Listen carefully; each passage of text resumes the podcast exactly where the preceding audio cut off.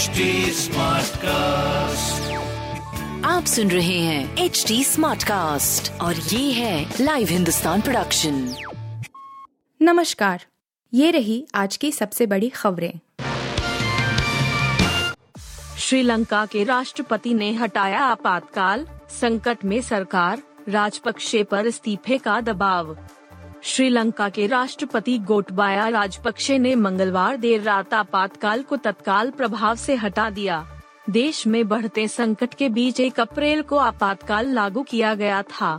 मंगलवार देर रात जारी गजट अधिसूचना संख्या बाईस सौ चौहत्तर बटा दस में राष्ट्रपति ने कहा कि उन्होंने आपातकाल नियम अध्यादेश को वापस ले लिया है, जिससे सुरक्षा बलों को देश में किसी भी तरह की गड़बड़ी को रोकने के लिए व्यापक अधिकार मिले थे।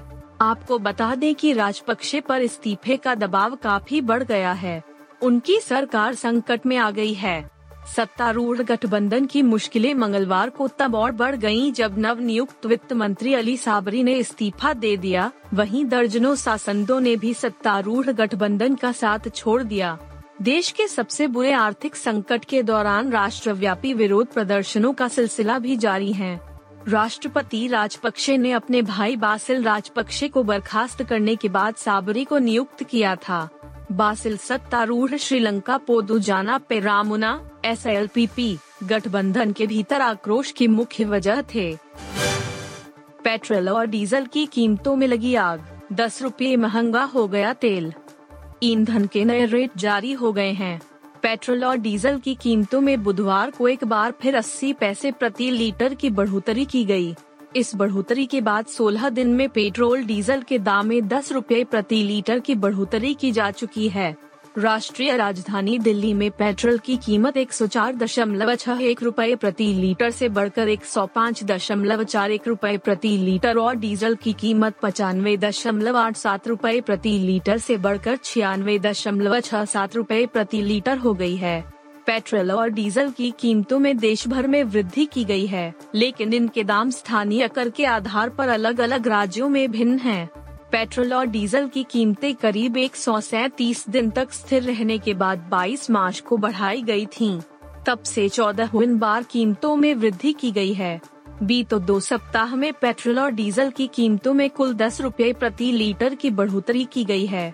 श्रीनगर से लेकर कोच्चि तक देश के सभी प्रमुख शहरों में अब पेट्रोल एक सौ पाँच रुपये प्रति लीटर से अधिक के भाव पर बिक रहा है। झारखंड, राजस्थान, मध्य प्रदेश, तेलंगाना और आंध्र प्रदेश में डीजल शतक को पार कर चुका है। स्थापना दिवस पर भगवा टोपी पहनकर संसद पहुंचेंगे भाजपा के सभी सांसद, क्यों है यह स्पेशल। भारतीय जनता पार्टी के स्थापना दिवस के मौके पर बुधवार को पार्टी के सभी सांसद कमल का फूल चुनाव चिन्ह वाली खास भगवा टोपी पहनकर संसद पहुंचेंगे।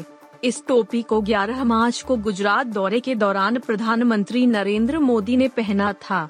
इसे गुजरात भाजपा के अध्यक्ष सी आर पाटिल ने तैयार कराया है और सभी सांसदों को वितरित किया है।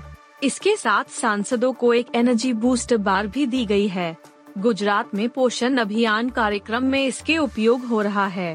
राजधानी के अम्बेडकर अंतर्राष्ट्रीय केंद्र में मंगलवार को हुई भाजपा संसदीय दल की बैठक में सभी सांसदों को पार्टी अध्यक्ष जेपी नड्डा की तरफ से कहा गया है कि छह अप्रैल को पार्टी के स्थापना दिवस पर वह इस टोपी को पहने।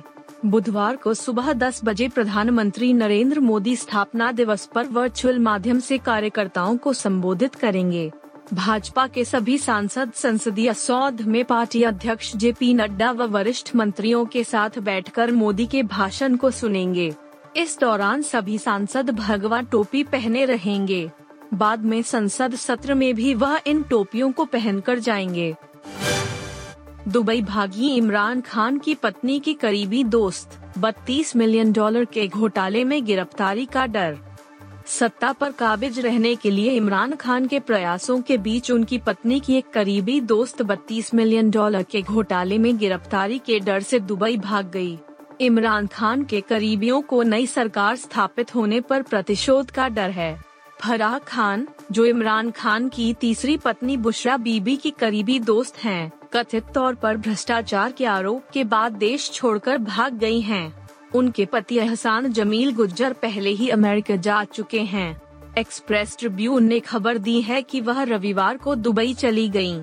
विपक्ष का आरोप है कि फराह ने अफसरों का तबादला कराने और उन्हें मनचाही तैनाती दिलाने की एवज में मोटी रकम वसूली है। विपक्ष का आरोप है कि यह छह अरब पाकिस्तानी रुपयों का बड़ा घोटाला है। पाकिस्तान मुस्लिम लीग एन की उपाध्यक्ष और पूर्व प्रधानमंत्री नवाज शरीफ की बेटी मरियम नवाज ने दावा किया कि फराह ने इमरान खान और उनकी पत्नी के इशारे पर यह भ्रष्टाचार किया है। मरियम के मुताबिक प्रधानमंत्री इमरान खान को डर है कि अगर वह सत्ता से बाहर हो गए तो उनकी चोरी पकड़ी जाएगी। I P L orange cap की लिस्ट में हुआ उल्टाफेर, जोस बटलर ने छीना ईशान किशन से पहला स्थान। रॉयल चैलेंजर्स बेंगलोर ने राजस्थान रॉयल्स को मंगलवार को आई पी एल पंद्रह के तेरहवें मुकाबले में पाँच गेंद शेष रहते चार विकेट से हरा दिया। राजस्थान की तीन मैचों में यह पहली हार है, जबकि बेंगलोर की इतने ही मैचों में यह दूसरी जीत है। राजस्थान रॉयल्स के सलामी बल्लेबाज जोस बटलर ने इस मैच में भी शानदार फिफ्टी लगाई।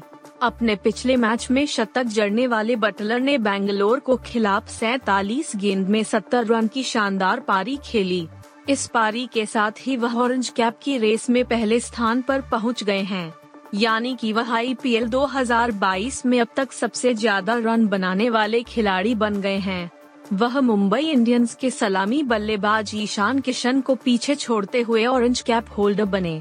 राजस्थान ने सलामी बल्लेबाज जोस बटलर के विस्टत फोटक अर्धशतक नाबाद सत्तर की बदौलत दो हज़ार बाईस आई पी एल के तेरहवें मैच में बीस ओवर में तीन विकेट पर एक सौ उनहत्तर रन का चुनौतीपूर्ण स्कोर बनाया, जबकि बेंगलुरु ने अपने पाँच विकेट सतासी रन पर गंवाने के बावजूद उन्नीस दशमलव एक ओवर में छह विकेट पर एक सौ तिहत्तर रन बनाकर जीत अपने नाम की।